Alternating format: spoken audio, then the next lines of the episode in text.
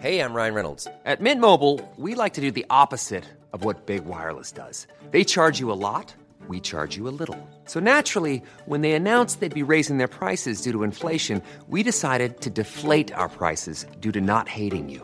That's right. We're cutting the price of Mint Unlimited from $30 a month to just $15 a month. Give it a try at mintmobile.com slash switch. $45 upfront for three months plus taxes and fees. Promo rate for new customers for limited time. Unlimited more than 40 gigabytes per month. Slows. Full terms at mintmobile.com. Millions of people have lost weight with personalized plans from Noom. Like Evan, who can't stand salads and still lost 50 pounds. Salads generally for most people are the easy button, right? For me, that wasn't an option. I never really was a salad guy. That's just not who I am. But Noom worked for me. Get your personalized plan today at Noom.com. Real Noom user compensated to provide their story. In four weeks, the typical Noom user can expect to lose one to two pounds per week. Individual results may vary.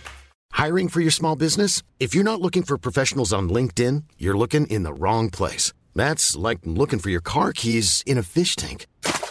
LinkedIn helps you hire professionals you can't find anywhere else, even those who aren't actively searching for a new job but might be open to the perfect role. In a given month, over 70% of LinkedIn users don't even visit other leading job sites. So start looking in the right place. With LinkedIn, you can hire professionals like a professional. Post your free job on linkedin.com slash people today.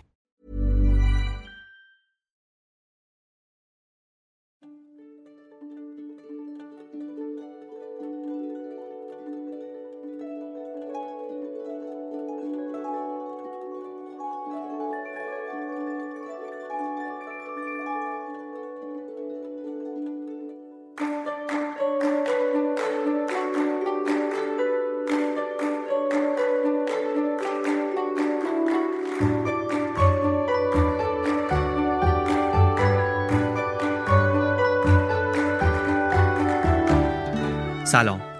این اپیزود 54 روم پادکست بی پلاسه و در دی 99 منتشر میشه. بی پلاس پادکستیه که در هر اپیزودش من علی بندری به کمک همکارانم یک کتاب غیر داستانی رو به صورت خلاصه برای شما تعریف می‌کنم. مغز کتاب رو ایده اصلی نویسنده کتاب رو ما میایم اونطوری که خودمون برداشت کردیم خودمون فهمیدیم برای شما میگیم.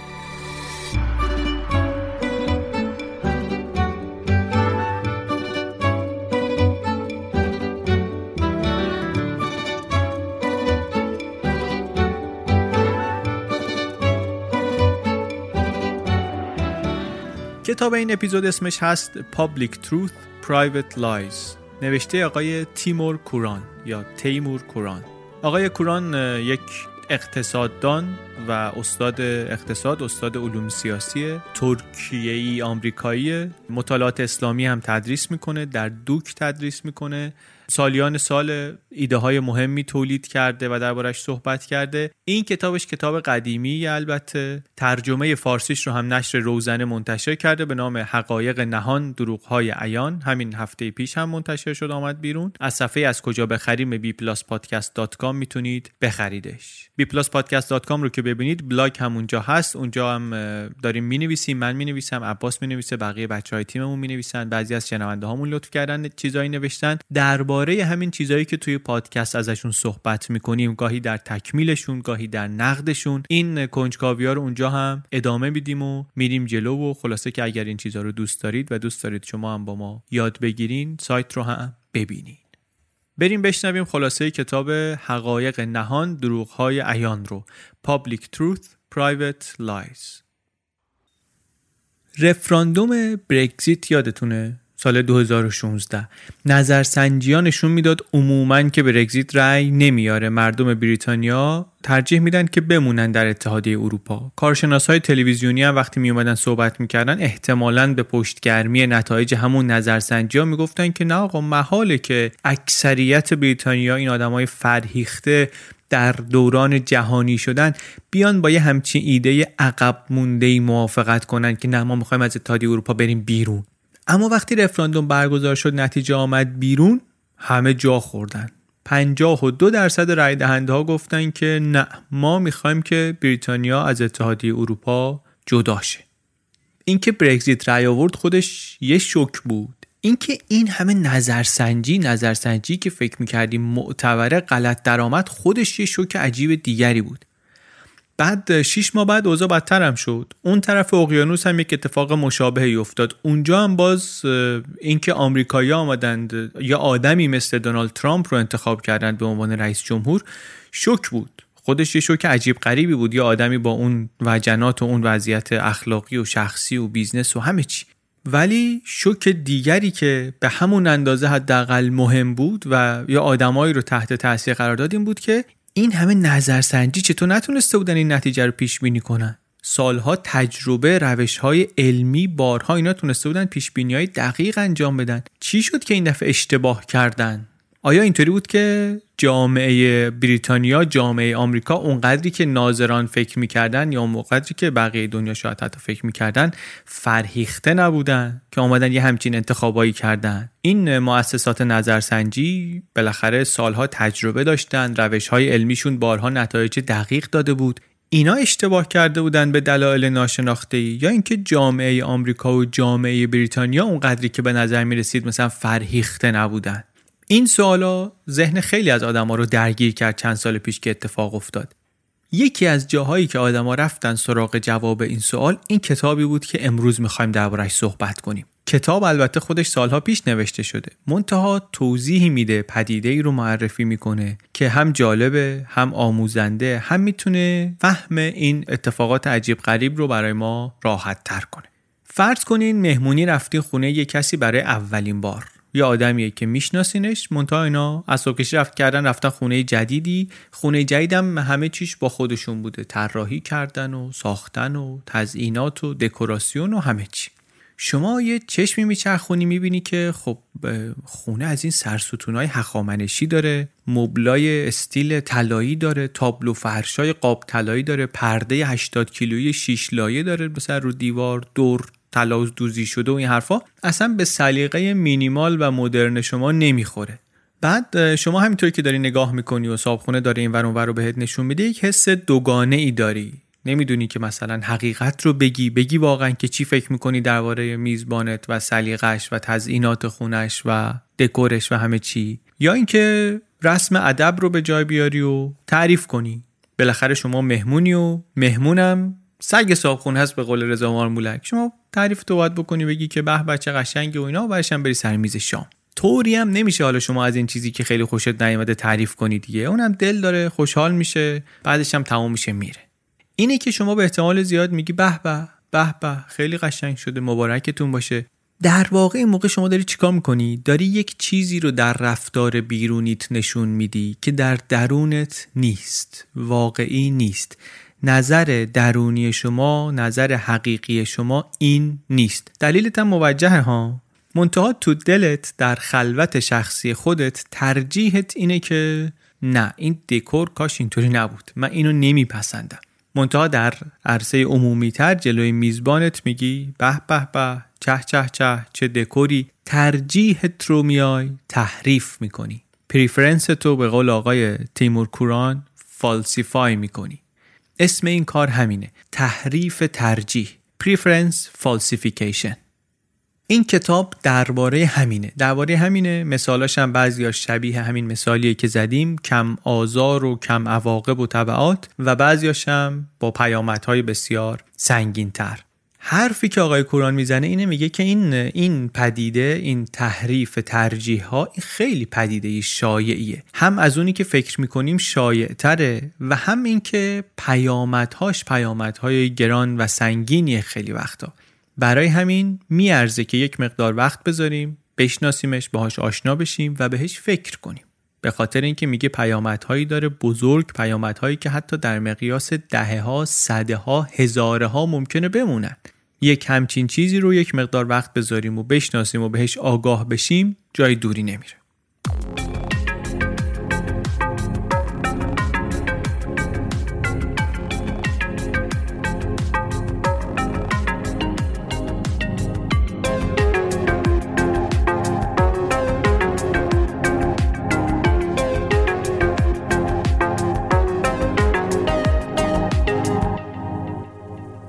پس موضوع گفتیم preference falsification ه تحریف ترجیح. اینکه ترجیحمون رو نظرمون رو خودمون تحریف کنیم. قصه هم البته این نیست که مثلا چه کار بدی می‌کنن اونایی که نظرشون نمیگن. به خاطر اینکه بالاخره همه ما به صورتی هر روزه داریم در یک مواردی در یک لحظاتی بنا به ملاحظاتی نظر واقعیمون رو نمیگیم یا بروز نمیدیم. یه وقتی این نظر دادن درباره لباسی که دوستمون تازه خریده یه وقتی درباره یک سیاستگذاری دولتیه یه وقتی درباره یک موضوع اعتقادیه به بحانه های مختلف به دلایل مختلف ما میایم نظرمون رو اونطوری که هست بیان نمی کنیم. پس مسئله عمومیه مسئله اینطوری نیست که بگیم اندکی هستن که این رزیلت اخلاقی رو دارن نه مسئله خیلی فراگیرتر از این حرف هست. از یه نظر دیگه هم فراگیره. اینطوری نیست که بگیم فقط در جوامع دیکتاتوری اینطوریه فقط در نظامهای سرکوبگر و نظامهای بسته اینطوریه. نه. این پدیده از اون نظرم باز گسترده تر و فراگیرتر از این حرف هست. در دموکراسی های بزرگ هم حتی جاهایی که حق فکر کردن و حرف زدن و عمل کردن آزادانه و اینا همه به رسمیت شناخته میشه اونجا هم دیدگاه غیر رایج داشتن دیدگاه یه خورده غیر عادی داشتن ممکنه مخالفت هایی و دشمنی های جدی بر بیانگیزه. فارغ از اینکه اصلا مبنای استدلال چیه؟ فارغ از اینکه مبنای استدلال چیه؟ در خیلی از موضوعات اینطوریه. موضوع حساس میشه و آدما موضوع براشون خیلی مهم میشه و اون موقع هزینه ابراز نظری که مطابق نظر شنونده شما نیست ممکنه حداقل در ذهن شما بره بالا و شما اون چیزی رو که فکر می‌کنین نگی. مثلا چی؟ مثلا موضوع سخت جنین. مثلا موضوع مجازات اعدام. در موضوع سقط جنین شما تو آمریکا اینطوریه که دو تا کمپ هست. شما یا pro-life هستی یا pro-choice هستی. شما وقتی pro-choice هستی طرفدار انتخاب هستی داری میگی که آره من میگم زن باید بتونه انتخاب کنه که چه کنه. و این تصمیم اون اگر بخواد که ادامه نده بارداریش رو می‌تونه این تصمیم رو بگیره. اگر تو بگی من مخالفم از نظر منی که طرفدار انتخاب هستم اگر بگی من مخالفم پس تو داری حق انتخاب زن رو به رسمیت نمی‌شناسی زیر سوال می‌بری. از اون طرف اون یکی هم نمیگن که نه ما اونایی هستیم که حق انتخاب زن رو زیر سوال می‌بریم. اونا میگن ما pro-life هستیم. ما طرفدار زندگی هستیم طرفدار حق حیات هستیم. برای همین مخالفیم با آزادی سقط و تویی که غیر از این داری میگی پس تو دشمن زندگی هستی. تو آدم کشی تو داری کسی رو که حق حیات داره اجازه کشتنش رو میدی. بعد وقتی که فضا اینطوری میشه آدما حواسشون جمع میشه که خب اظهار نظر نامتناسب با جمع و فضا ممکنه براشون گرون تموم بشه.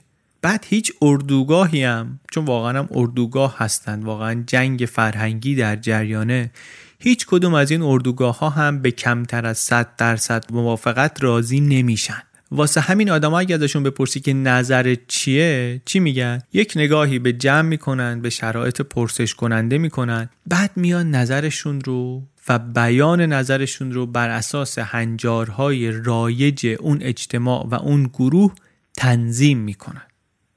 بسیار بسیار مثال های دیگه میشه زد. من این دوتا رو گفتم. کتابم البته ابتداعا برای مخاطب آمریکایی نوشته شده و با مثال هایی که برای اون مخاطب ملموسه. اما شما هم اگر بهش فکر کنید حتما به موضوعات مشابهی می‌رسید موضوعاتی که در موردش سوالی مطرح میشه و شما می‌دونید جوابت به این سوال تعیین کننده است. تعیین کننده است از نظر تصویری که داری در ذهن اون کسی که داری باهاش حرف می‌زنی یا اون کسایی که جواب تو رو می‌خونن یا میشنون یا می‌بینن می‌سازی برای همین جوابی که میدی صد درصد اون جوابی نیست که در ذهنته میای یه بار دیگه ترجیحت رو تحریف می‌کنی نظرتو میای یه خورده میپیچونی حالا سوال کتاب چیه؟ سوالش اینه که اولا ما اصلا چرا این کار رو می‌کنیم؟ چرا نظرمون رو عوض می‌کنیم؟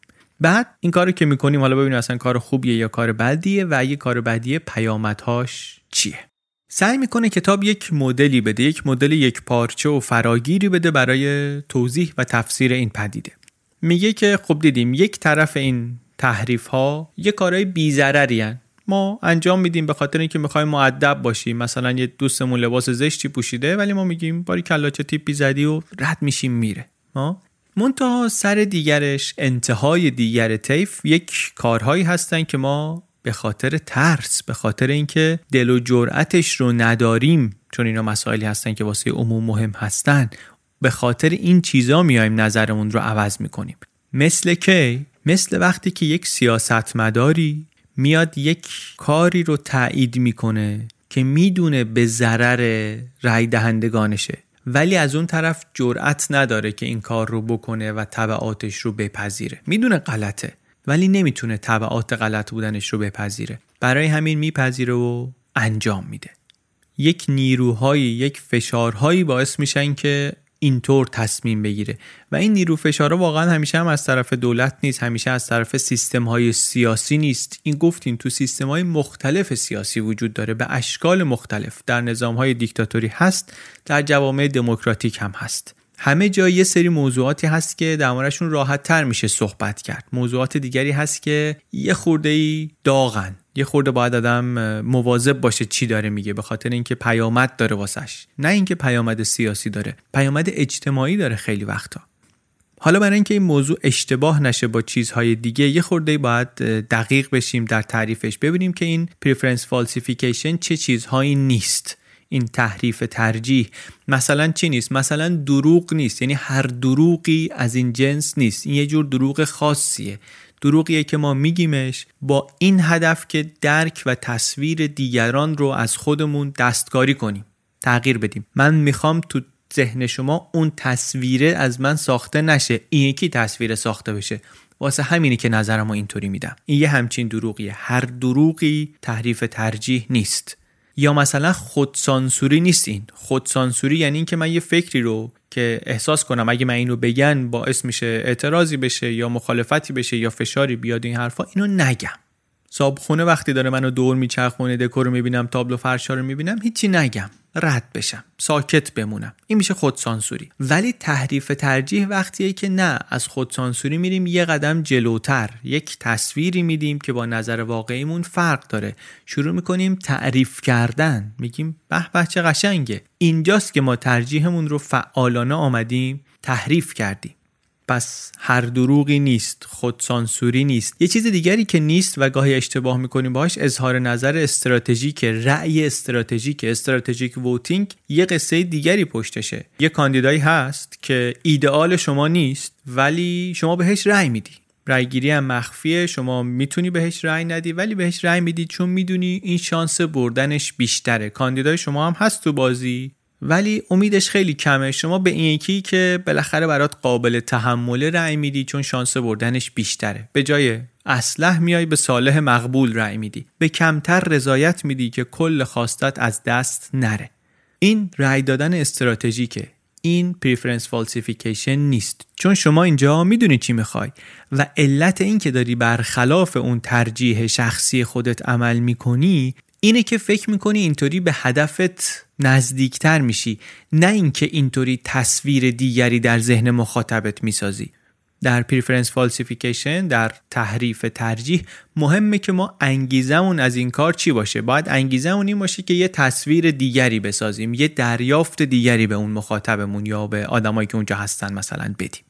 برای اینکه کامل بفهمیم درباره چی نویسنده داره صحبت می‌کنه مثال می‌زنه از اروپای شرقی در دوران کمونیسم. میگه یک اصطلاحی استفاده می‌کردن اونجا می‌گفتن زندگی دروغین living a lie دروغ زندگی کردن دروغ رو زندگی کردن. میگه نویسنده های اون دوره میگن که این زندگی دروغین واقعا بار سنگینی داشت. حالا یا بارش به خاطر احساس گناه بود از اینکه ما مسئولیت اجتماعیمون رو بر عهده نگرفتیم یا از خشم بود به خاطر اینکه از استانداردهای خودمون کوتاه آمدیم پایین آمدیم یا نفرت بود کینه بود از اینکه مجبور شدیم فردیتمون رو سرکوب کنیم. هر چی که بود زندگی دروغینی بود که بارش عواقبش واسه خودمون سنگین بود. ما مدام در اون دوره مجبور بودیم که ترجیحمون رو تحریف کنیم. نظری ابراز کنیم خلاف اون چیزی که مکنونات قلبیمون بود. حالا یه خورده متوجه شدیم که تحریف ترجیح چی هست و چی نیست. بریم ببینیم که چی میشه که ما مبتلا میشیم به این این بلا. چی میشه که ما درگیر این تحریف ترجیح میشیم. برای اینکه ببینیم ما چی میشه که تصمیم می‌گیریم ترجیحمون رو تحریف کنیم نظرمون رو عوض کنیم. یه خورده باید بریم نگاه کنیم به اینکه اصلا ما چطوری میشه تصمیم می‌گیریم که حرف دلمون رو بزنیم یا نزنیم. یک مسئله طرح شده یه سوالی پرسیده شده ما می‌خوایم نظر بدیم. نظرم داریم که بدیم. چه می‌کنیم؟ یک بکش واکشی درون ما اتفاق میفته چرا؟ چرا صاف و صادق نظرمون رو نمیگیم؟ چون حساب کتاب می‌کنیم. یه نگاه می‌کنیم ببینیم که این موضوعمون رو چقدر دوست داریم.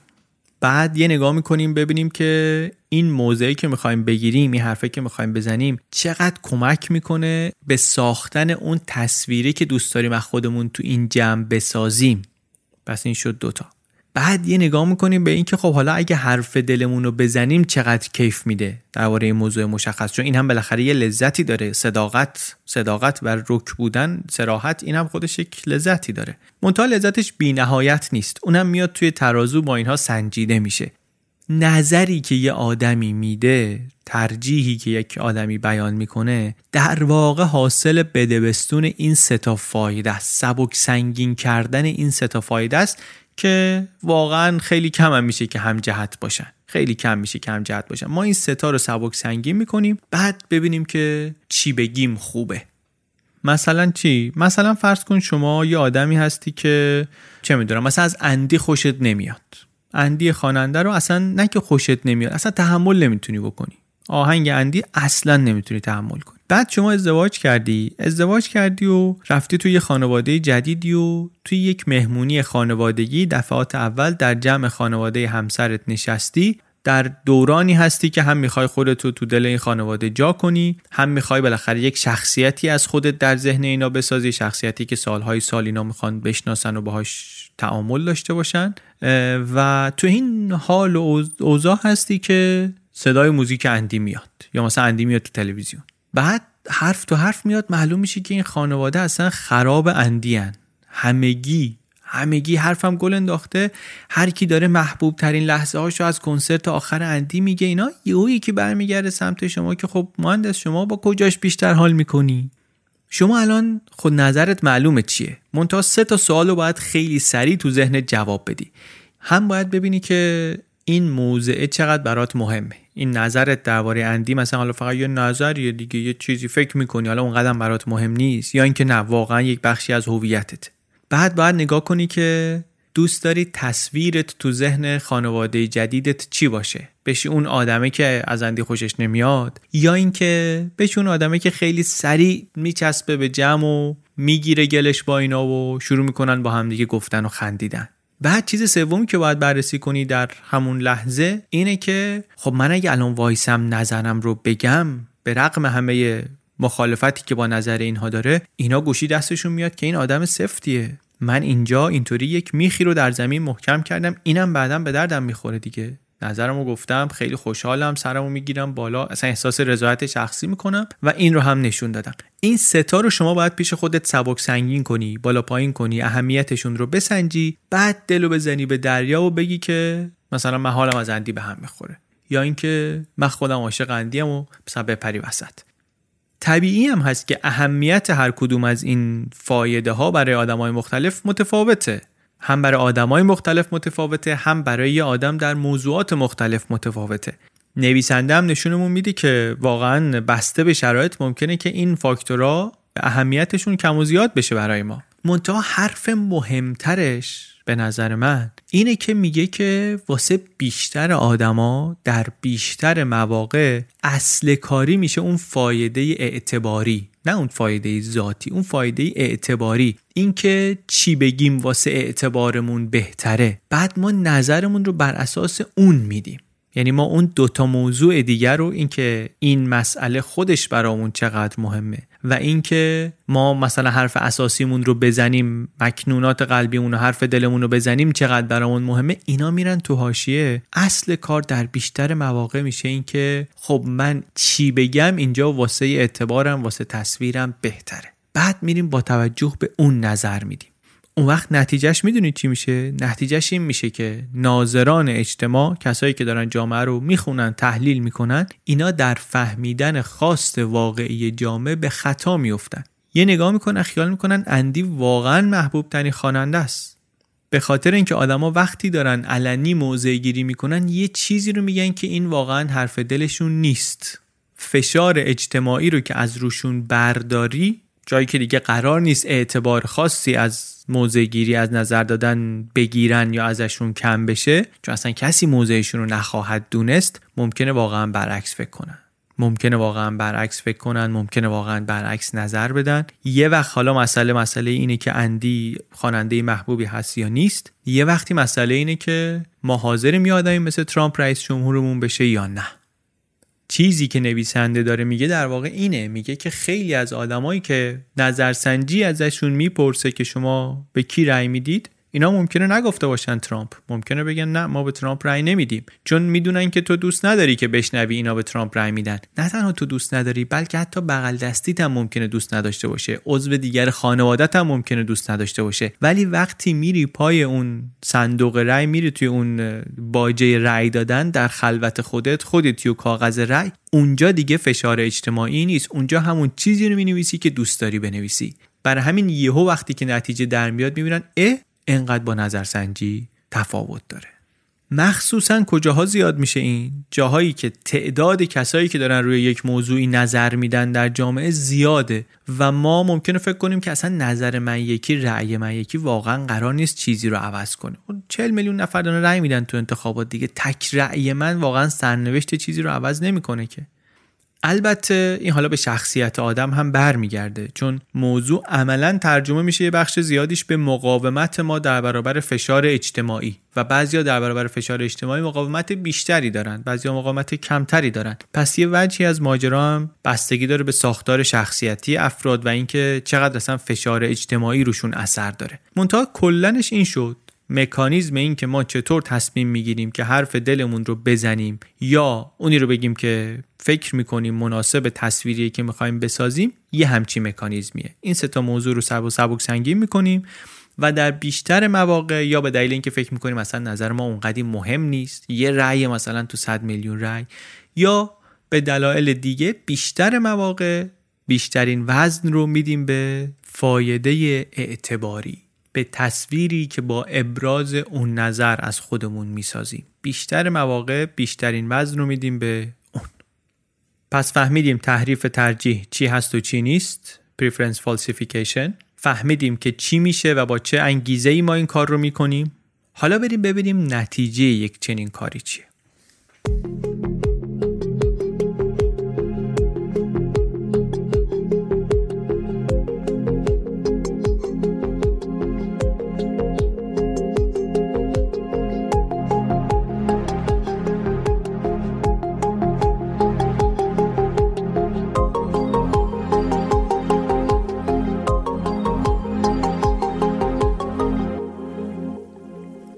اینجا هم با یک مثال شروع کنیم. تحریف ترجیح خب یه پیامدهایی داره پیامدهاش هم سنگینه بعضی وقتا به قول آقای کوران. مثلا تصور کن که شما یه مردی هستی یه پسری هستی توی یک جمعی نشستی جمعم سیبیله. همه مردن و صحبت به طریقی می‌کشه به حقوق زنان. مثلا اینکه در ازدواج زن باید همپای مرد حق طلاق داشته باشه یا نه. حق طلاق فقط مثلا مال مرده و همینی که هست. شما شخصا یه آدمی هستی که برابری خواه هستی و فکر می‌کنی که بهترین قراردادها بهتر بهترین شکل جامعه بهترین ازدواج اونیه که هر دو طرف حق طلاق توش داشته باشن. این حق رو وقتی دارن شروع می‌کنن زندگی رو برابر داشته باشن. منتها این جمع دوستای دبیرستانیت رو هم می‌شناسی. می‌دونی که اینا مثل شما فکر نمی‌کنن. اصلا چنین نظری بین اینا خریدار نداره. گفتنش هم واسه تو خوب نیست. یعنی نه تنها نظر اینا رو نمی‌تونی عوض کنی بلکه اینا مثلا ممکنه بهت بخندن. اصلا دست بگیرن واسط جالب نیست خیلی. واسه همین وقتی صحبت میشه شما نظر تو تا می‌کنی می‌ذاری جیبت دل به دل جمع میدی میگی نه بابا طلاق باید دست مرد باشه. چهار تا جوکم میگین و میخندی ترجیحت رو آمدی چیکار کردی؟ تحریف کردی. نظر شخصیت رو اون چیزی رو که در خلوت نظرته اینجایی که یک عرصه عمومی آمدی بیان نکردی که هیچ برعکسش رو گفتی. اثر خاصی هم نباید داشته باشه دیگه ها. یه جمعیه که گفتیم اینا بالاخره اصلا قرار نبود با حرف شما عوض بشن. آقای کوران میگه این اثر داره. اثر داره. اثرش ممکنه اونقدر زیاد نباشه ها. ولی اثر داره. اثرش چیه این؟ اثرش حالا توی این مقیاس ممکنه خیلی زیاد نباشه. ولی اینکه اثرش رو بفهمیم کمک می‌کنه وقتی مقیاس هم بزرگتر شد متوجه بشیم که چرا این کار کار مهمیه. اثرش اینه که شما بقیه رو از یک اطلاعاتی محروم می‌کنی که ممکنه نظرشون رو تغییر بده. ممکنه نظرشون رو تغییر بده. یک بخشی از اطلاعات رو که اینا می‌تونستن دریافت کنن دریافت نکردن. نه اینکه اون شب نظرشون عوض می‌شد وقتی شما اینو می‌گفتی یا نه. ولی این یک تیکه ای از اطلاعات بود که شما از اینا دریق کردی.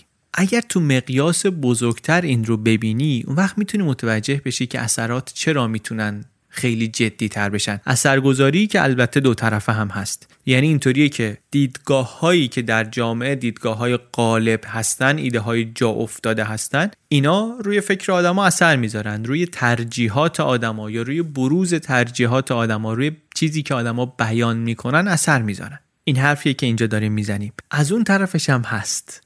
انتخابای آدما نظرای آدما بیان نظرای آدما اینم روی شکلگیری اون نظر کلی اجتماعی اثر می‌گذاره.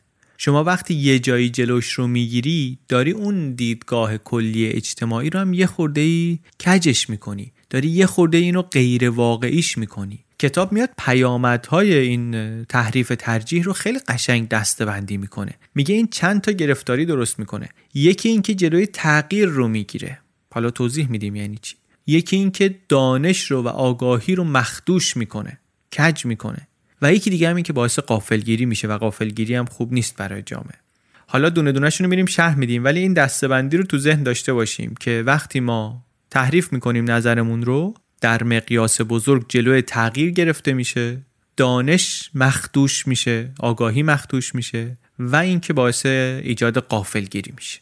میگه که تحریف کردن ترجیح شخصی جلو تغییر رو می‌گیره. یعنی چی؟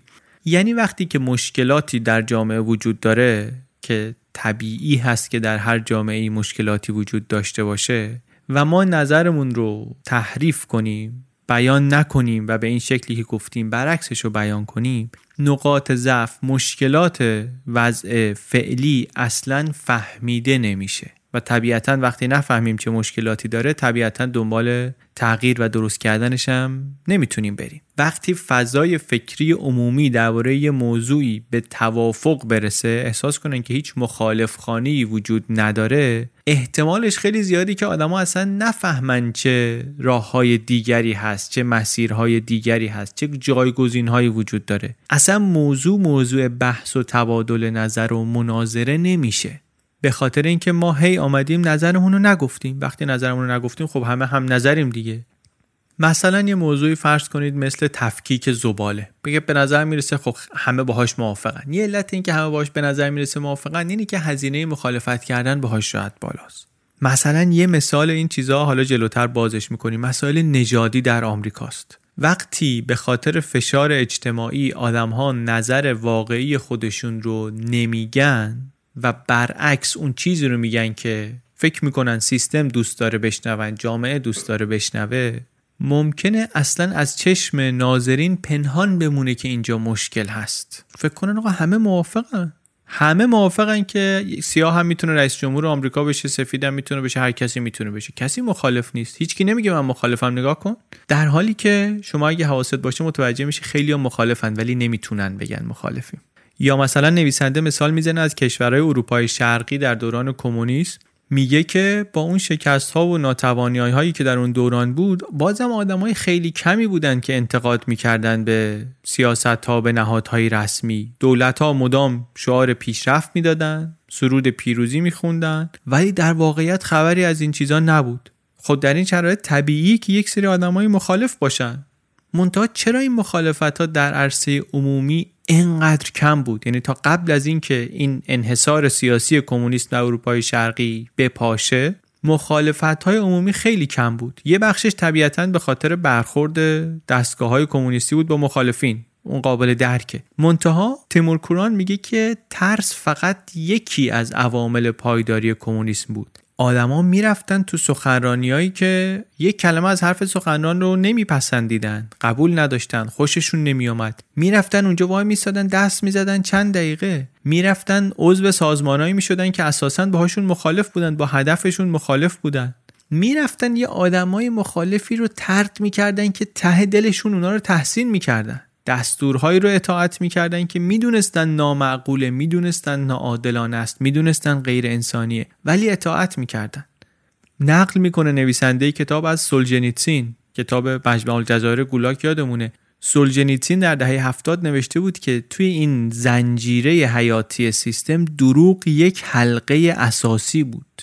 یک حلقه اتصال بود. همه چی رو دروغ بود که به هم وصل نگه می داشت زنجیره ای از دروغ با میلیاردها چفت و بست کوچیک که هر چندتایشون رو یه نفر مسئول بود که محافظت کنه ازشون. بعد سولژنیتسین خودش می‌پرسه میگه دروغ نگیم اصلا یعنی چی؟ دروغ نگفتن یعنی چی؟ یعنی چیزی رو که فکرت نیست چیزی رو که نظرت نیست نگی. نه بگی نه زمزمش کنی نه دهن تو براش باز کنی نه دست تو براش ببری بالا نه براش کف بزنی نه براش رأی بدی نه در تاییدش لبخند بزنی نه حضورت رو خرجش کنی نه سرپا وایسی تشویقش کنی هیچی. دروغ نگفتن یعنی اینکه هیچ کدوم از این کارا رو نکنی. توی اپیزود مجمع الجزایر گولاک یک جمله رو از سولجنیتسین گفتیم. می‌گفت اون خطی که خوبی رو از بدی جدا می‌کنه از وسط قلب تک تک آدما میگذره. شاید معنی اون حرفم همین بود اصلا. شاید واقعا معنی اون حرفم همین بود. واسلاو هاول رئیس جمهور سابق چک که قبلا نمایشنامه نویس بود روشنفکر بود بعد از اینکه رژیم کمونیستی بر افتاد شد رئیس جمهور چک. یک مقاله نوشته بود سال 79 گفت که یه میوه فروش خیالی رو مثال می‌زد. میگفتش که یک پوستر چسبونده توی مغازهش نوشته کارگران جهان متحد شوید. میگه این پوسترهای انقلابی که مثلا می‌زنن تو مغازه ها بیشتر مغازه دارا اصلا فکرم نمی‌کنن که این چیه. میرن دفتر مرکزی سنفشون اونجا دارن پیاز و هویج و شلغم بهشون میدن این پوسترها میدن میگن بزن پشت مغازه اینم میگه باشه می‌زنه پشت مغازه. همه همین کارو می‌کنن. اگه نزنه دردسر میشه واسش. اینم زندگیش باید بگذره می‌زنه دیگه. مونتا میگه این احتیاطی که این فروشنده می‌کنه پیامد داره. پیامدش هم اینه که این تصویر رو تقویت می‌کنه که در عرصه عمومی جامعه همه طرفدارن همه طرفدار حزب کمونیست هستن. برای همین فشار روی کسانی که مخالف سیاست رسمی هستن بیشتر میشه. چون این فشار دیگه فقط از طرف حزب حاکم نیست فقط از طرف حزب کمونیست نیست از طرف کسایی که با حزب کمونیست کنار میانم هست. میگه نویسنده که اصلا تو اون دوران سرکوب رسمی عملا با همراهی شهروندان معمولی بود. یعنی مبتنی بر همراهی اونها بود. میگه توی نظام های کمونیستی اروپای شرقی انتخابات برگزار می‌کردن. زواهر انتخابات رو رعایت می‌کردن رأیگیری هم مخفی بود. منتها معمولا فقط اسم یک کاندیدا بود روی برگه. ولی آدما بالاخره دست کم این اختیار رو داشتن که اون اسم رو خط بزنن. ولی به ندرت این کارو می‌کردن. یعنی آدما برای اینکه جلوی شک و تردید رو بگیرن حتی این حق خودشون برای رأی دادن مخفی رو هم استفاده نمی‌کردن ازش. می‌گفتن نکنه من اگه یواشکی رأی بدم ناظر انتخاباتی فکر کنه من مخالفم. میومد رأیشو علنی می‌داد. این باعث می‌شد که اون کسی که می‌خواست به خاطر مخالفت بره رأیشو مخفی بده و مثلا یه کاری بکنه اون کار براش سختتر بشه. در نتیجه آدما اصلا نمی‌دونستن چقدر مخالفت هست. وقت ترسشون از اینکه مخالفت ابراز کنن بیشتر هم می‌شد. این ندونستن این بی اطلاعی فراگیر و گسترده باعث می‌شد که احساس بیقدرتی و ناتوانی هم بکنن. برای همین هم شاید بود همون موقع مثلا واسلاو هاول و اینا رو که می‌گرفتن باشون برخورد می‌شد زندانی می‌شدن خیلی صدای مخالفت جدی بلند نمی‌شد. مونتا اواخر دهه 80 که سقوط این دولت ها شروع شده بود شوروی هم دیگه اونطوری حمایت نمی‌کرد ازشون گروه گروه مردم مخالفت علنی می‌کردن. انگار همشون فهمیده بودن که نه دیگه ما تنها نیستیم ما همه مخالفیم مثل اینکه پس نتیجه چی شد؟ نتیجه این شد که یه پیامد مهم تحریف ترجیح این است که جلوی تغییر رو می‌گیره. گفتیم البته که این رو فقط منحصر به نظام های تمامیت خواه و دیکتاتوری و اینا نمی‌دونه. میگه که شما آمریکای معاصر رو در نظر بگیرید. مسئله affirmative action رو تبعیض مثبت رو. در آمریکا در این دهه های اخیر خب وضع قوانین و مقررات برای رفع تبعیض نژادی خیلی عوض شده. اوضاع کاملا عالی نشده ولی خب بهتر شده به وضوح بهتر شده. آدمای کمی هستن امروز که علنا بیان بگن ما طرفدار تبعیض نژادی هستیم. حالا چه آدم عادی چه سیاستمدار. 96 درصد سفید پوستا میگن که در استخدام باید برابر باشه. فرصت باید برای نژادهای مختلف برابر باشه. سال 44 42 درصد می‌گفتن فرصت باید برابر باشه. الان شده 96 درصد. خب خیلی پیشرفت کرده. یا درباره ازدواج بین نژادی بین آدمای سفید پوست و سیاه پوست. درباره مدارسی که توش تبعیض نباشه. واقعا هم فقط در سطح فکر و طرز فکر و نظر و اینا نیست. در واقعیت هم بین سال 1970 تا 1990 ازدواج بین سیاه و سفیدا سه برابر شده. در اوایل دهه 90 چند تا برنامه پر مخاطب تلویزیونی هستن که مجری سیاه پوست دارن. حالا کتاب قدیمیه دیگه مثالاش هم مال همون موقع است. تعداد سیاه پوستایی که توی انتخابات شهرداری تونستن تو مناطق سفید پوست برنده بشن و رقیب سفید پوستی رو در واقع شکست بدن و بیان بالا شهردار بشن زیاد شده. بعد اینا مهمه دیگه چون مثلا انتخابات گفتیم دیگه رأیش مخفیه. آدما هر چقدر در ظاهر بخوام بگن که ما مخالفیم با تبعیض نژادی اگر واقعا اینطور نباشن موقع رأی دادن طور دیگری رأی میدن. ولی دیدیم که تو رأی دادن هم اینطوری دارن رأی میدن. پس واقعیت واقعیت اینه که در تبعیض نژادی در رفع تبعیض نژادی پیشرفتایی به وجود آمده. تغییرات اجتماعی به وجود آمده. بعد یه گروه های آمدن یکی یک سری از گروه هایی که مخالف تبعیض نژادی بودن گفتن که ما باید تبعیض مثبت داشته باشیم. یعنی کافی نیست که شرایط استخدام یا شرایط ورود به دانشگاه برای سفید پوستا و سیاه پوستا برابر باشه و باید تا یه مدتی سهمیه بگیرن سیاها. به خاطر اینکه اونها عقب افتادگی دارن به خاطر این تبعیضی که وجود داشته عقب افتادگی مالی دارن اجتماعی دارن تحصیلی دارن. برای همین باید به آمریکایی های آفریقایی تبار ما سهمیه بدیم به خاطر اینکه اون تبعیض رو جبران کنه. سال 76 شما توی نظرسنجی پرسیدن که موافق این که دانشگاه های پزشکی بیان برای ورود سیاه‌پوستا شرایط خوری راحت تر بگیرن. مثلا شرط نمره رو بیارن پایین تر بین کسایی که جواب دادن بین سفید پوستایی که جواب دادن فقط 10 درصد گفتن ما مخالفیم. بین سیاه پوستا 37 درصد گفتن مخالفیم. بعد سال 84 دوباره نظرسنجی کردن. نظرسنجی هم خیلی مشخصه. درباره ترجیح استخدام سیاه پوست در مقابل سفید پوستی با همان درجه کیفیت کار برای جبران تبعیض‌های گذشته. یعنی اصلا عبارتش در متن سوال همینه. وقت عدد کسایی که موافق بودند با اعمال این تبعیض مثبت بین سفید پوستا رسید به 4 درصد. بین سیاه پوستا رسید به 49 درصد. سال 90 یه نظرسنجی ملی برگزار کردن. اونجا فقط 16 درصد گفتن که ما رأی میدیم به یه کاندیدایی که طرفدار ایده تبعیض مثبت باشه. این خیلی مشاهده مهم و جالبیه. مسئله واقعا این نیست که سیاست تبعیض مثبت اصلا کار درستی هست یا کار درستی نیست. مسئله اینه که به وضوح اکثریتی با این سیاست کلی مخالفن. منتها این مخالفت رو علنا بروز نمیدن. در عمل و در عرصه عمومی هیچ مخالفت جدی با این سیاست گذاری تبعیض مثبت انجام نمیشه. و وقتی مخالفت نمیشه وقتی بروز نمیدن می‌دونید چی میشه؟ اینطوری میشه که ممکنه یک شهروندی پیش خودش فکر کنه که من اصلا راضی نیستم از این سهمیه هایی که در دانشگاه میدن به سیاپوستا منتها میترسه این حرف رو علنی بزنه میگه من اینو بگم الان میگن این نجات پرسته. هیچ وقت همچه حرفی رو به زبون نمیاره. در نتیجه ناظرانی که دارن تحلیل می‌کنن فکر می‌کنن اصلا کسی با این سهمیه مخالفتی نداره. میگن اصلا شاید برعکس هر کی شعار بده که من می‌خوام سهمیه ها رو بیشتر کنم ممکنه بهتر رأی بیاره.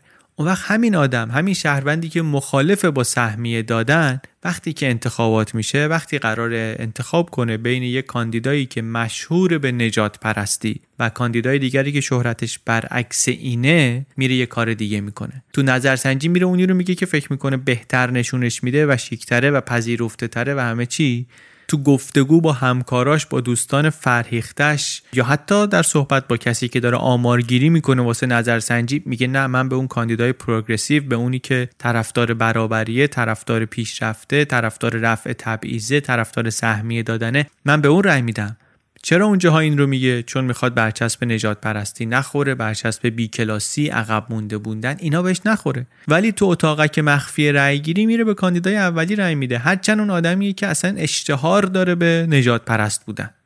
این پدیده رو خیلی ها یکی از دقیق ترین توضیحات برای رأی آوردن دونالد ترامپ می‌دونن در سال 2016 و عجیبم هست که نویسنده 20 سال قبل از اینکه ترامپ اصلا مطرح بشه به عنوان کاندیدای جدی ریاست جمهوری پیش بینی می‌کنه انگار که در آینده در رأس این کشور یه آدمایی میان سر کار با رأی شهروندانی ظاهرا فرهیخته که سابقه خوبی نخواهند داشت در مسائل نژادی.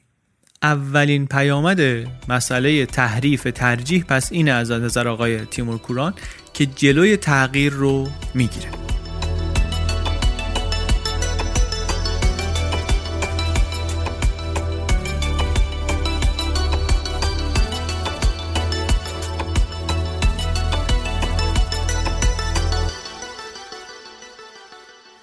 مسئله دومی که ایجاد می‌کنه چیه؟ مسئله دومش چیزی که بهش میگه معوج کردن دانش یا مخدوش کردن دانش. ما ممکنه وقتی که به این تحریف ترجیح نگاه کنیم فکر کنیم که ظاهر شخصیت یک آدمی رو داره عوض می‌کنه منتها دیگه به باطنش که کاری نداره که. باطن آدم همونی که تو دلش بود میمونه. در عمل ولی اینطور نیست. تحریف ترجیح در انظار عموم نهایتا ترجیحات درونی ما رو هم تغییر میده. چرا؟ به خاطر اینکه این تغییر دادن نظر این تحریف ترجیحات public discourse رو عوض می‌کنه. گفتمان عمومی رو عوض می‌کنه. گفتمان عمومی چیه؟ اینه که وقتی یک موضوعی موضوع مهمیه در جامعه مثلا فکر کنید در ایران مسئله رفتار و سیاست گذاری ها در برابر مهاجران افغان. ها؟ این یه موضوع مهمیه. درباره این موضوع خب آدما نظراتی دارن. در فضای عمومی هم نظراتی هست. باید مناظره هایی باشه باید آدمایی که نظرهای مختلف دارن در طول سالها نظراتشون رو بنویسن جامعه اینها رو ببینه نظرات مختلف رو ببینه. چون نهایتا درسته که این نظرات مختلف اولش از همین نظرات فردی خصوصی ماها شروع میشه. تعدادی از همیناست که می‌رسه به عرصه عمومی. ولی اینا شکل میدن به آگاهی های فردی ما. اون درک و شناختی که ما تو کله خودمون داریم درباره اینکه بالاخره ایران باید با مهاجرینی که از این کشور میان به این کشور چه کار بکنه بعد از یه سال چیکار کنه بعد پنج سال چیکار کنه بعد چهل سال چیکار کنه این باید در سطح جامعه در موردش صحبت بشه. بعد منی که در مورد این موضوع هیچ نظری هم ندارم یه بار اینو بخونم بگم این میگه اینطور اینطور اینم یه استدلال دیگه. بعد یکی دیگه میگه اه نه من به فکر می‌کنم اینطور اینطور اینم یه استدلال دیگه است. شما کم کم صاحب یک نظری میشی. با خوندن نظرات مختلف صاحب یه نظری میشی. در نتیجه گفتمان عمومی اون چیزی که در عرصه عموم مطرح شده این نهایتا روی نظر شخصی خصوصی ما هم اثر می‌گذاره. اینکه یک موضوعی موضوع مهمی مسکوت بمونه در عرصه عمومی به خاطر اینکه مخالفت علنی باهاش نشده این خطراتش خیلی زیاده. یه مثالی می‌زنه در از جامعه هند. میگه خیلی خیلی مدته که اونجا نظام طبقاتی کاستی دارن. گروه های مختلف، شغل های مختلف، دسته های مختلف آدم ها اینا در طبقات مختلفی میان طبقه بندی میشن. در کاست های مختلفی میان. هزاران کاست هم دارن. منتها در حالت کلیش چهار تا دسته جدا از همه. یه دونه برهمن ها هستن مقامات مذهبی هن. بعد حاکمان و جنگجویانن. بعد کشاورزان و تجارن. بعد صنعتگران و خدمتکارانن اینا چهار تا دسته اصلی هن. بعد زیر اینا یه گروه آخری هست که اینا اصلا طبقه ندارن. اینا رو میگن دالیت اینا آنتاچبلن نجس میگن بعضی وقتا تو فارسی بهشون. اینا دیگه بدون طبقه و اون پایین پایینن. چند هزار است که این سیستم برقراره.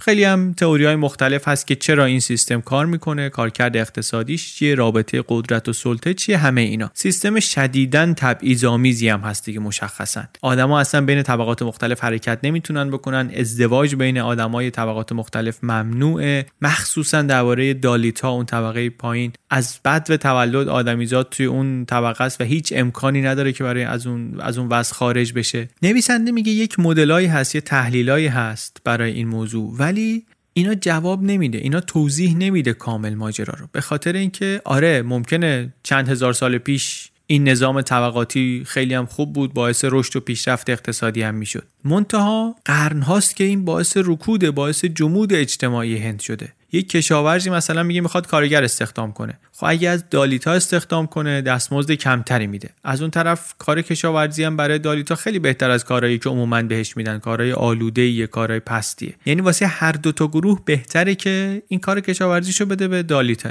منتها نمی‌تونه بده. چرا؟ به خاطر اینکه اگر یک برهمنی بیاد از یه مسیری رد بشه دالیتا اصلا نمی‌تونه تو اون مسیر باشه. باید راهشو عوض کنه. رو اون جاده نمی‌تونه باشه. دالیتر رو نمی‌تونه بیاره. یه جایی که آدمای دیگه هستن به خاطر اینکه باید مواظب باشه سایش روی آدم دیگه نیفته. بعد خیلی نظام عجیب غریبی ها. نظامی که شما فکر کن اسلام اومد مسیحیت اومد رفت تو هند. نه تنها لغو نکردن اینا رو در بین پیروان خودشون بلکه اصلا آوردن یه طوری تو ساختار خودشون جذبش کردن. حالا شکل و شدتش با نظام طبقاتی هندویی فرق می‌کنه منتها اصل ماجرا موند. نویسنده میگه یکی از رازها یکی از دلایل اینکه این نظام طبقاتی اینقدر طولانی مدت در هند پابرجا موند همین پدیده تحریف ترجیحه. یه دلیلش به خاطر اینکه همونطوری که گفتیم جلوی تغییر رو می‌گیره. یه دلیل دیگرش این که باعث میشه که آدم ها در زمانی بسیار دراز نظراتشون رو نگن برعکسش رو بگن. به خاطر فشارهای اجتماعی فشارهای بجا و نابجای اجتماعی. اون وقت این نظم اجتماعی این قرارداد این مدل فکری که اونجا برقراره اصلا نقد نمیشه. وقتی نقد نمیشه هی چاقتر میشه هی چاقتر میشه. از یه طرف خودش هی چاقتر میشه از طرف دیگه هیچ وقت درباره مشکلاتش درباره ناکارآمدیهاش درباره اینا صحبت نمیشه. میگه که به بعضی از چیزا دیگه تو این شرایط میشه فکر کرد به بعضی از چیزا نه. یه چیزایی اندیشیده میشن یه ایده هایی یه فکرهایی اندیشیده میشن بعضیا نااندیشیده باقی میمونن. آدما دیگه نمی‌تونن بهشون اصلا فکر کنن. انقدر گروه های مختلف اجتماعی نقد نکردن این نظام طبقاتی رو هر کی به دلیلی گروه های دست بالا به خاطر اینکه خب بالاخره منافعشون در این بوده گروه های متوسط هم به خاطر فشارها فشار اجتماعی فشار مذهبی فشار سیاسی اقتصادی. نتیجهش این شده که اصلا آدما توان این که بتونن تصور کنن راهی خارج از این سیستم هست رو از دست دادن. یعنی بجز اون مسئله جلوگیری از تغییر این هم نویسنده میگه از پیامدهای خطرناک این تحریف ترجیحه. یکی پس گفتیم این است که جلوی تغییر رو می‌گیره. یکی دیگه گفتیم باعث اعوجاج و مخدوش شدن دانش میشه. سومیش هم گفتیم چیه؟ گفتیم باعث ایجاد قافلگیری میشه. این یعنی چی؟ یعنی اینکه وقتی تحریف ترجیح خیلی گسترده اتفاق میفته آدما مخالفتاشون رو پنهان می‌کنن و طولانی مدت اینطوری میشه محیط تغییر نمی‌کنه مشکلات سر جاشون میمونن. کسی هم اصلا نمی‌دونه چقدر مشکل وجود داره کسی هم نمی‌دونه چقدر مخالفت وجود داره. تا اینکه یهو یه اتفاقی میفته که در ظاهر اهمیت زیادی نداره واقعا. منتها یک حجم عظیمی از مخالفت رو میشه. بعد همه جا می‌خورن. میگه اینو کسی پیش بینی نمی‌کرد که.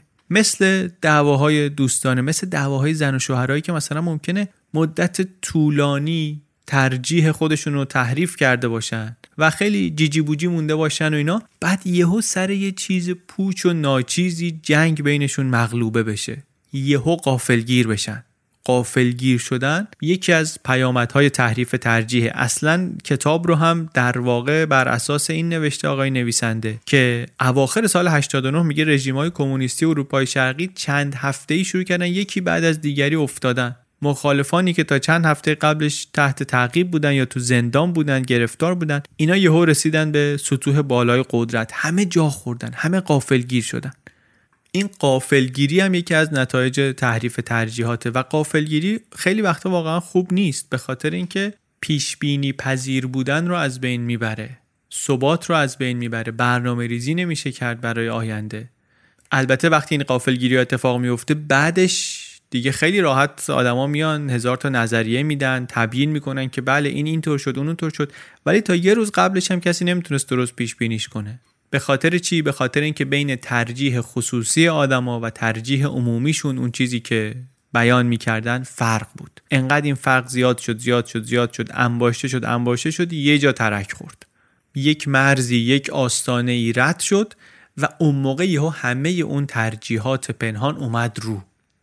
نویسنده کارش تو این کتاب تلاشش تو این کتاب همینه که این رو مدل سازی کنه این تغییر رو مدل سازی کنه تفاوت بین ترجیح خصوصی و ترجیح عمومی رو توضیح بده یه نمودارایی رسم کنه نشونمون بده که این آستانه تغییر حتی چطور اتفاق میفته. و حرفش هم این نیست که سرزنش کنه ما رو که مثلا چرا نظرمون رو عوض می‌کنیم نظرمون رو واقعیشو نمیگیم و این حرفا. میگه فی نفسه واقعا چیز بدی نیست. خیلی از کارکردهای اجتماعی اصلا اساسش رو همینه. منتها حواسمون باشه که چه مشکلاتی می‌تونه ایجاد کنه. ایده تیمور کوران واقعا مغز حرفی که داره می‌زنه حرف ساده ایه منتها ایده ساده ایه که به فهم پدیده های پیچیده ای کمک می‌کنه. اینکه آدما چیزی رو که تو دلشون نمیگن حرفیه که خیلی عجیب نیست. ولی اینطوری نگاه کردن بهش و حلاجی کردن پیامدهایی که ممکنه داشته باشه برای من خیلی تازه بود. مغز حرفش این بود که آره آدما چیزی رو که تو دلشونه نمیگن. ما حرفمون و نظرمون رو بر اساس مخاطبمون تعریف می‌کنیم و تنظیم می‌کنیم. یعنی یه فشار اجتماعی هست که اثر می‌ذاره روی نظری که ما ابراز می‌کنیم. بعد این تفاوت بین ترجیح شخصی ما و ترجیح عمومیمون چیزیه که اسمش رو می‌ذاره تحریف ترجیح یا انحراف ترجیح. و توی این کتاب چشم ما رو داره به این باز می‌کنه. هم به خودش به preference falsification تحریف ترجیح و هم از اون مهمتر و از اون درس آموزتر به پیامدهاش.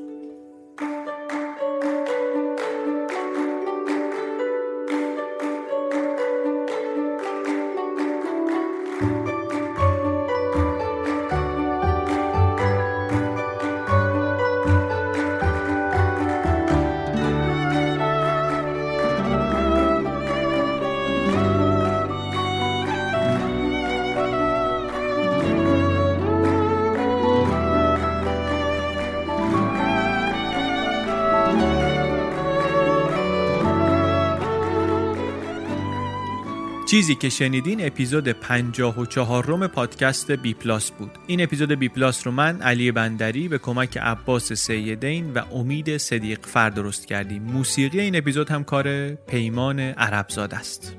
این اپیزود خلاصه کتاب Public Truth Private Lies بود نوشته تیمور کوران. ترجمه فارسی کتاب رو با عنوان حقایق نهان دروغهای پنهان نشر روزنه منتشر کرده. با ترجمه سید حامد بهشتی. سرگذشت خیلی بامزه هم داشت. انتخاب این کتاب واسه ما من با مترجمش دوستم. خیلی ساله که دوستم. بعد حرف می‌زنیم. با هم حرف می‌زنیم. از جمله درباره کتابایی که می‌خونیم. چند سال پیش همون فکر کنم بعد از انتخابات 2016 آمریکا و 2015 آمریکا بود. درباره این نویسنده و درباره این کتاب با من صحبت کرد. منم خوشم آمد. اصلا صحبت پادکست هم نبود. همینطوری داشتیم صحبت می‌کردیم. گفت و گفتش که آره این کتابو دارم می‌خونم و اینطور میگه و اینا منم از ایده خوشم آمد کنجکاو شدم بهش. بعد خودش کم کم انقدر درگیر شد با کتابی که اصلا برداشت ترجمهش کرد. منم بیشتر خوندم بیشتر خوشم آمد. گفتیم بیاریمش بی پلاس. عباس هم خوند اونم خیلی پسندید. دیگه کار کردیم و خلاصش کردیم و مسیر خیلی قشنگی رو طی کرد خلاصه. خوشحالم که ترجمه هم شد به فارسی. نسخه فارسیش رو هم الان می‌تونید بخرید. لینک های خرید کتاب در صفحه از کجا بخریم bpluspodcast.com هست. هم برای خرید آنلاین هم تلفنی هم آدرس مغازه هایی که می‌تونید ازشون بخرید. کتابه یک ابزار خوبی میده. یه ابزار تازه‌ای بود برای من. برای اینکه بفهمیم که خلاصه دور برمون چی داره میگذره. از این نظر خیلی کتاب جالبی بود. یوتیوب بی پلاس رو ببینین. ما یوتیوب رو فعالتر کردیم. اونجا هم داریم یه جور دیگه همین کنجکاوی کردن و نرمش ذهنمون رو ادامه میدیم. اونجا من دارم میرم سراغ کتابا و موضوعایی که قبلا تو بی پلاس ازشون صحبت کردیم. و گاهی یه چیزایی رو میگم که تو پادکست نگفتیم ولی تو کتاب بود جالب بود. گاهی یه چیزایی رو میگم که الان که من دوباره رفتم سراغ کتاب بعد از مثلا یه سال و دو سال به نظرم اومد که آها اینو اینطوری می‌گفتیم بهتر بود. یه نگاه دوباره به همون کتابایی که قبلا کار کردیم بیشتر. حالا شاید بعدا سراغ چیزای دیگه هم بریم ولی فعلا همون کتابایی رو که قبلا کار کردیم داریم دوباره نگاه می‌کنیم. کنجکاوی رو باهاشون ادامه میدیم چون واقعا برای خیلی از کتابا و موضوعا یا مثلا این 40 دقیقه یه ساعت کافی نبوده. یا اینکه بعد از دو سال احساس می‌کنیم که لازمه دوباره نگاه بهشون بکنیم. برای من خیلی وقتا واقعا اینطوریه. احساس می‌کنم که خوبه بعد دو سال یه نگاهی بهش بکنم دوباره مثلا تازه کنم. حرفای کتاب رو توی ذهنم دوباره تازه کنم. خلاصه در یوتیوب بی پلاس می‌تونید که اونجا هم این چیزها رو دنبال کنید. دم شما گرم که با بقیه از بی پلاس صحبت می‌کنید. لطفا این کار رو برای یوتیوبمون هم بکنید. یوتیوبمون تازه است. لطفا به بقیه پیشنهادش کنید معرفیش کنید. خیلی ممنون از شما که پادکست رو میشنوید از شما که پشتیبان مالی پادکست هستید از شما که در کانال یوتیوب بی پلاس عضو میشین. ما یک چهارشنبه در میون خلاصه کتاب تعریف می‌کنیم. در بی پلاس از پادکست های چنل بی.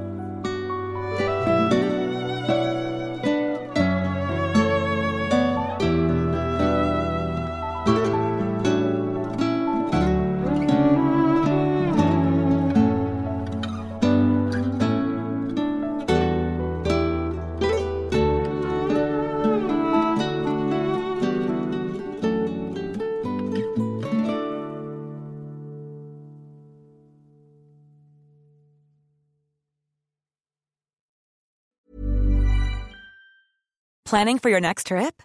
Elevate your travel style with Quince. Quince has all the jet setting essentials you'll want for your next getaway, like European linen, premium luggage options, buttery soft Italian leather bags, and so much more. And is all priced at 50 to 80% less than similar brands.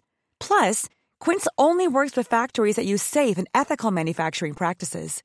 Pack your bags with high-quality essentials you'll be wearing for vacations to come with Quince. Go to quince.com slash pack for free shipping and 365-day returns.